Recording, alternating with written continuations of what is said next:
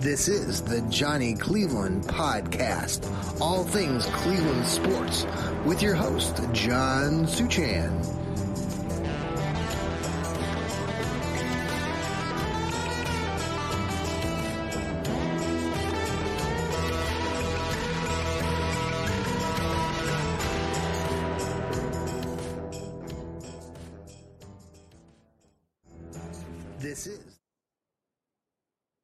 Hey, this is, that's right, the Johnny Cleveland podcast. And welcome to the late night, Saturday night, late night, turn back the clock edition of our podcast. We are part of the Fanatical L's network and part of Fans First Sports Network. And yes, the Brownies have a big game tomorrow, Sunday afternoon, one o'clock, down at Cleveland Browns Stadium as they will host the Arizona Cardinals. The once very good Arizona Cardinals have fallen on hard times and are now one and seven. They will be starting their um, next rookie quarterback, uh, last name Tune, and uh, kid played with the Houston Rockets. No, I'm the Houston um, Cougars. Houston uh, uh, Cougars used to have a really good uh, basketball team back in the day. You guys remember them, the Houston Cougars? Ralph Sampson, Akeem Olajuwon. The um, there were some great teams back then. Um, so now the Browns will be playing the Cardinals with this new rookie quarterback, and we'll get we'll uh, look at that a little bit in more detail probably after our, our initial break here on the show. But it is turn back the clock tonight. By the way, if you are watching the show uh, on YouTube or on the X on Facebook, thank you for tuning in and watching. Don't forget to turn back that clock tonight. Yes, you get that extra hour of sleep. Oh, yes, we all enjoy that moment in time every year come November that we get to turn back the clock. So enjoy it. Um, not sure how much longer this is going to last. You know, there's been a lot of discussion of what we want to do with daylight savings time and blah, blah, blah. And they've had uh, things in the, the Congress, the Senate, all these things trying to pass these bills that maybe will do away with all of this. So we'll see. But um, for now, you get that extra hour sleep. So starting tomorrow night, the sun will be down about five o'clock, or should I say noon? and uh, we'll all be wanting to go to bed by uh, five thirty. Um, but turning back the clock, you know, I, I the reason it's kind of you know we talking about this concept and this idea.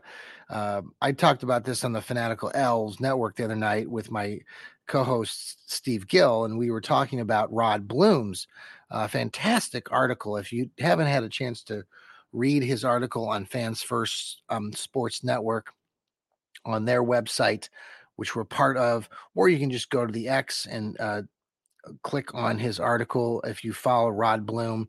Um, Rod wrote an article as if the the Cleveland Browns of 1986, yes, that great team with Bernie Kosar, the running back tandem, Kevin Mack, Webster Slaughter, their coach Marty Schottenheimer. He wrote it as if that team was living in this day and era where there was Twitter, there was Facebook, and all the fans, like we do today in real time with Kevin Stefanski and Deshaun Watson, were being criticized uh, left and right by fans and social media, where everyone has an opinion and everyone can get their opinion out there in a, a moment's notice. And so we all know how you feel because what you say is more important than what and what you believe is m- most important than anybody else's opinion. Uh, and your opinion is right, and everyone else's opinion is wrong. That's kind of where we where we are with social media. So it was very a very unique take, uh, looking back at uh, the history of the Browns and showing an example of one moment in time where the Browns had a very good team back that 80, 1986 season, and just how he how Rod showcased that in his writing and, and being the coach and Bernie Kosar being wanted being uh, by the fans wanting to be run out of town um, after one or two weeks into the season. I do believe that year in '86 the Browns started off like one and two, maybe, and uh, it's just funny how how we are today. Uh, today's society and what we do and social media is so intense and um, it's tough. I mean, I it's uh, definitely different now. Uh, but for us fans who are older, and I'm you know in my 50s now, and looking back at that 86 season, you know, you talk about turning back the clock. For many of us fans who are in our 40s and early 50s and 60s, that that game, that um, season of 86, and specifically that game at the end of the season when they played the New York Jets to propel them into the AFC championship game against the Denver Broncos has to be for many of us as one of the highlights of our youth and remembering those great teams of that era. That game in 86 against the Jets was the first playoff win for the Browns. I, I, I want to go back and say it was 25 or 30 years prior to that, back into the 60s at some point when the Browns last won a playoff game. So, how they came about winning that game, they won the game in double overtime in dramatic fashion. It's just crazy. That game was one where Bernie Kosar was not at his best. We all look back at Bernie and think that he was this brilliant quarterback. And to be quite honest, Bernie did a lot of things that were were not very good. He turned the ball over a lot. He threw a lot of interceptions. And even in that game against the Jets, he was throwing interceptions. And even at the end of the game, before the overtime, he almost threw an interception that would have lost the game for the team in regulation that a lot of people seem to forget. But the Jets defender, cornerback dropped a potential interception.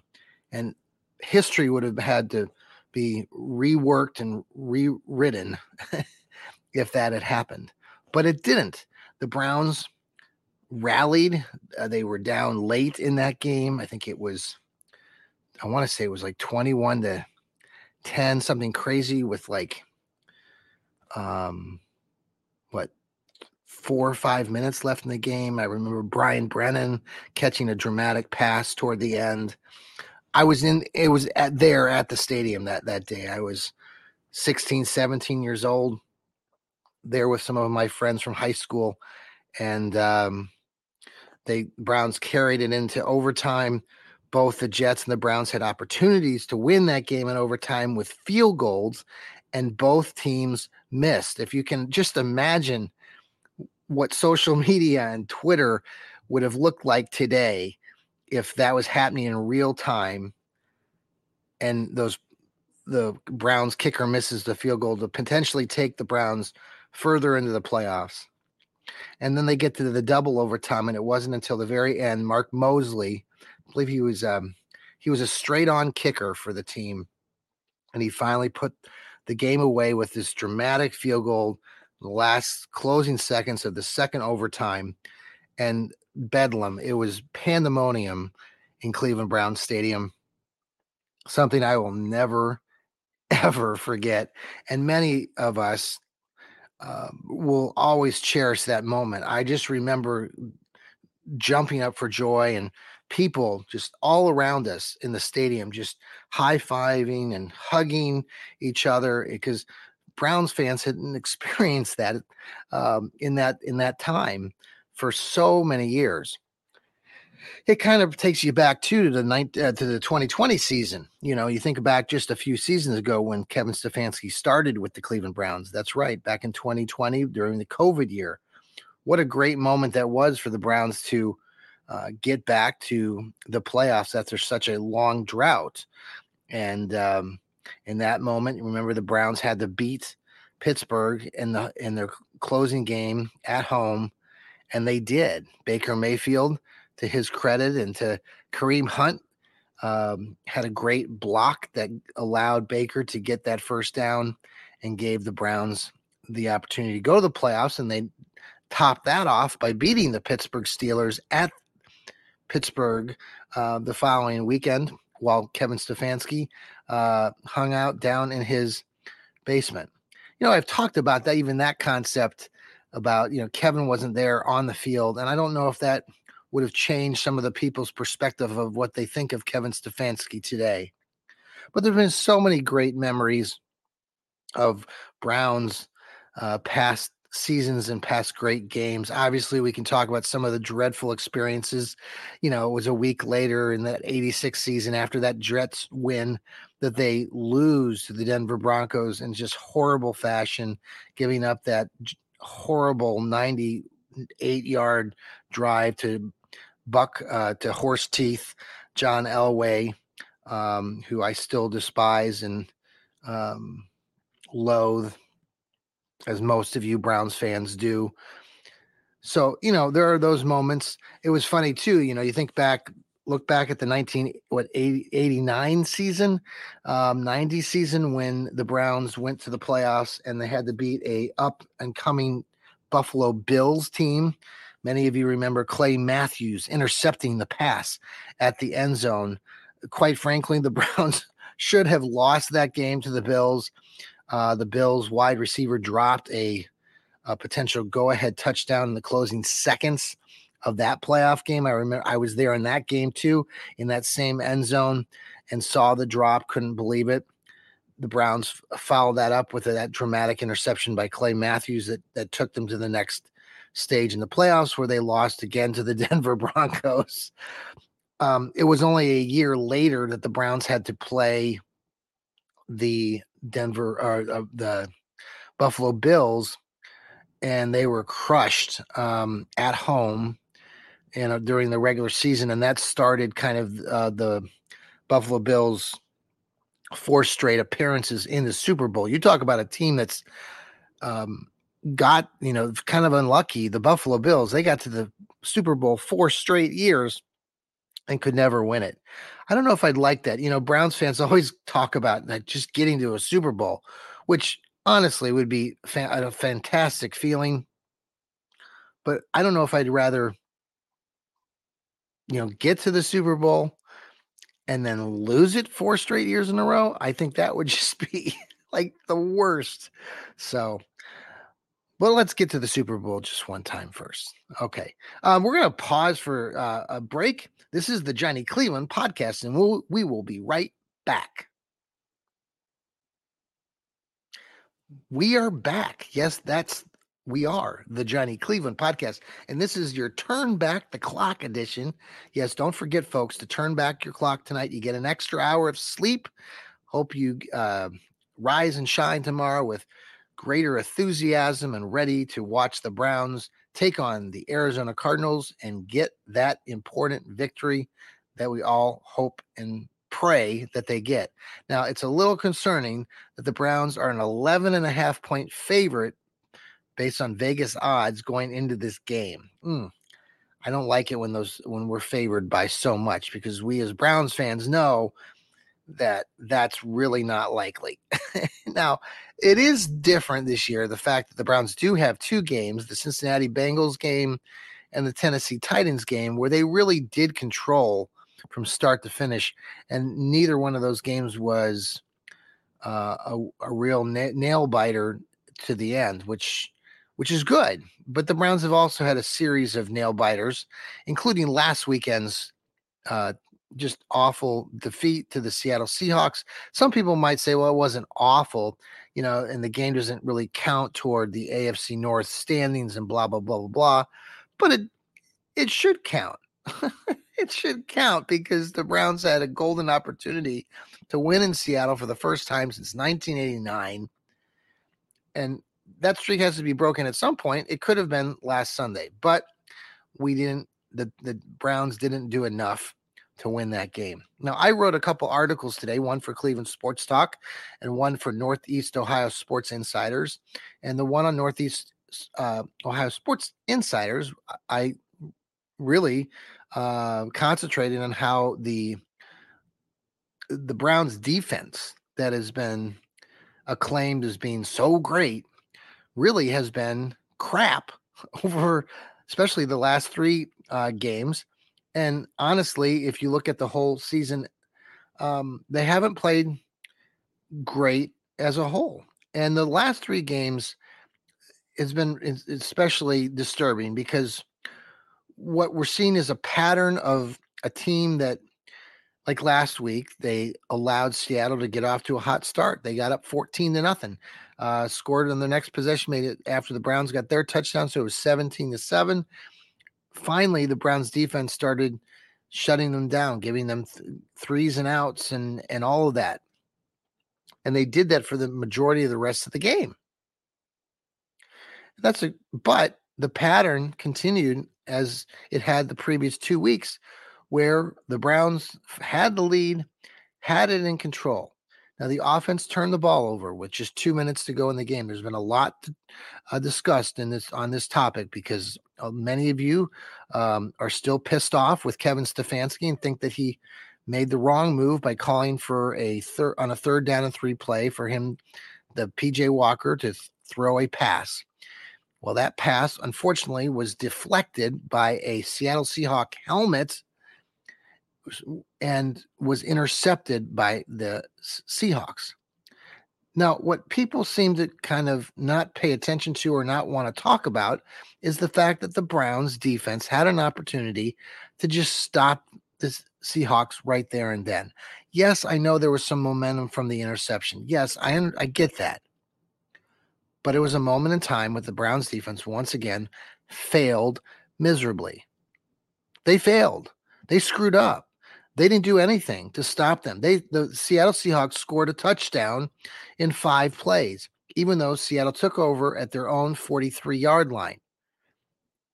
That's right. It wasn't the Browns 43 yard line. It was the Seattle Seahawks 43 yard line. But the Browns players decided to forget how to tackle and allowed Seattle to move down the field without any sort of obstacle. So that's a problem. And the week before that, the Browns played the Colts. I talked about this in the article. Browns had took a lead 33 to 31, 5 minutes to go in the game. What did the Browns do? Oh, that's right. They give up a huge 75-yard pass play and lose that or look like they're going to lose it. And miraculously, the Browns offense and PJ Walker came back and helped win that game. The week before against the 49ers, the Browns defense shuts them, uh, the 49ers, out for a good chunk of the game. I think they only gave up 70 to 80 yards of total offense between the first series and the last series in that game for the 49ers. And yet, that last series for the 49ers, they were able to work their way down the field 40 or 50 yards, no problem, no confrontations, and had a 40 yard make a very makeable kick that was missed by their kicker, which gave the Browns the victory. These things cannot continue to happen on in this on this team. They just can't. And they keep happening. The other startling thing to this whole thing with the Browns, in addition to just this defense that is playing really crappy in big moments, is look at the takeover or the takeaways and the giveaways that this Browns team has. Right now, the Browns lead the league in giveaways. You know how many they have so far? Through what, seven games? They have 17. That's right. You heard me right. They have given the ball away 17 times. I believe it's 11 interceptions and six fumbles. Now, some of you will clamor up and you'll say, oh, that's because of PJ Walker. Um, okay, just stop it. The Browns are not taking care of the football, and that's not just on PJ Walker. That's on all the players on the team. That's on Deshaun Watson, who has his uh, errors, and other players that are fumbling and bumbling the ball. 17 giveaways. They are a minus, I want to say a minus 10 right now in the turnover takeaway area. That's not good. You go back to 2020, when the Browns made the playoffs, they only gave the ball away 16 times all season long. 16. This season, through seven games, they've given the ball away 17 times. Um, newsflash, that's a problem. And Browns fans, if you're paying attention, and you should be paying attention to this uh, area, that is an issue. And hopefully, that Jim Schwartz, Kevin Stefanski, and the rest of the coaching staff figures this out because this Browns team needs to learn how to protect the damn football. That's a big problem. And that's something that's going to uh, have to get corrected quickly. Tomorrow against the Arizona Cardinals, our colleague Sam down there in Arizona or down there in Dallas, Texas, reminded us all on his podcast, The Browns Breakdowns, that yes, the Cardinals one win came against, that's right, the Dallas Cowboys, the really good Dallas Cowboys team. Yeah, the team that won last week, the team that's in first place. Yes, that's the Cardinals' one lone win. If the Arizona Cardinals can beat the Dallas Cowboys, they can certainly come into Cleveland and beat the Browns. They can beat them. There have been several times that the Cardinals have come to Cleveland in recent seasons and taken it to our Cleveland Browns. I was at the a few years back when Kyler Murray came in. Yes, those Arizona Cardinals teams of the past were a little bit better, a lot better, but they rolled over our Brownies. Now, I'm not saying the Cardinals have any opportunity to roll over the team, but this team better be ready to play tomorrow. There's going to be a lot of uh, spotlight. There's going to be a lot of eyes on Deshaun Watson. Deshaun Watson and this whole mystery and soap opera of his shoulder injury or suspected shoulder injury, or is he just okay mentally, um, continues to unfold in front of us. Who knows what's going to happen tomorrow? I have no idea. I hope that the kid can get out there and not be stage fright because I feel, and I've shared this on a few shows and the Fanatical L show with Steve the other night. I feel like this kid's got stage fright. Yeah. You know, like when you get ready to go go on and perform on the big stage, let's say of Broadway or uh, uh, uh, in the movies or whatever. And I remember when I was a kid, I was performing, getting ready to perform for a children's uh, theater uh, production, and we were doing the uh, the Lion, the Witch, and the Wardrobe and I had one of the lead roles. I was going to be, I think, uh, the character Peter. Maybe watched the movies on TV or in the theater or read the books. And um, Peter had a pretty big role. And I started out having that role. Well, I got nervous. I, you know, going out on the big stage, knowing that I was going to have to perform and uh, read my lines in front of hundreds of people that were watching in the audience freaked the freaked the crap out of me, right? so they gave me they demoted me. I think I was 12 or 13 years old. I'll, I'll never forget that moment. But I know this is a little different. It's football. But I'm telling you guys, and I'm not the only Browns fan that's that's thinking this. I I just think that Deshaun has is really got some issues going on. Um, and hopefully he can get those issues corrected pretty quick because tomorrow it's going to be live football and uh, I don't know, folks. It's to everyone's going to be watching. I'll be up there at the stadium and um, anxious to see how the crowd reacts initially because you know Watson's going to screw up. You know he's going to do something uh, probably early on, maybe throw an interception, maybe fumble the ball, and we'll see how he copes with that and moves forward. When he got in the game against the Colts two weeks ago, it it just seemed weird and shaky, and then he got hit, and then all of a sudden he's not in the game. I'm hoping he's made some progress, but this is pretty scary when we're talking about this with a quarterback who's supposed to be so good and talented to be at this point in his career where honestly I just think that's some stage fright. And uh we'll just we'll play it out and be ready for anything, folks. We'll be bringing you a pregame show tomorrow morning. Steve Gill and I will be talking about this and many other things that are going to go into this Browns uh, game on Sunday. It's supposed to be pretty good weather up in Cleveland. It's supposed to be high in the uh, low uh, 50s. Uh, not a lot of wind, uh, no rain is forecast, so that's good. So it should be a nice November fall uh, day up here in Cleveland, and hopefully we'll come back with a win. We'll have a post game show here on the Fanatical L's network, and hopefully all will be well.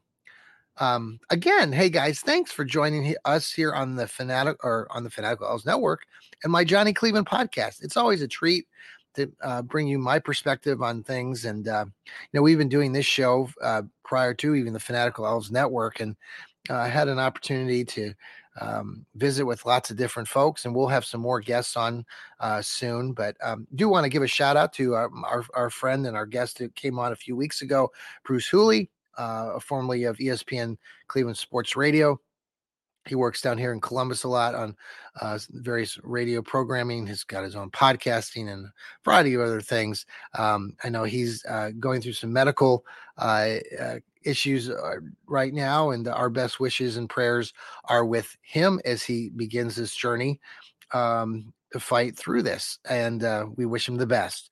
So folks have a great rest of your evening. It is turn back the clock day so make sure you uh, turn back the clock tonight get that extra hours of sleep. I think it's 11 o'clock right now but you know what? It's only 10 o'clock because i'm going to roll back my clock. Everybody have a great night. Take care and remember to keep smiling. Take care everybody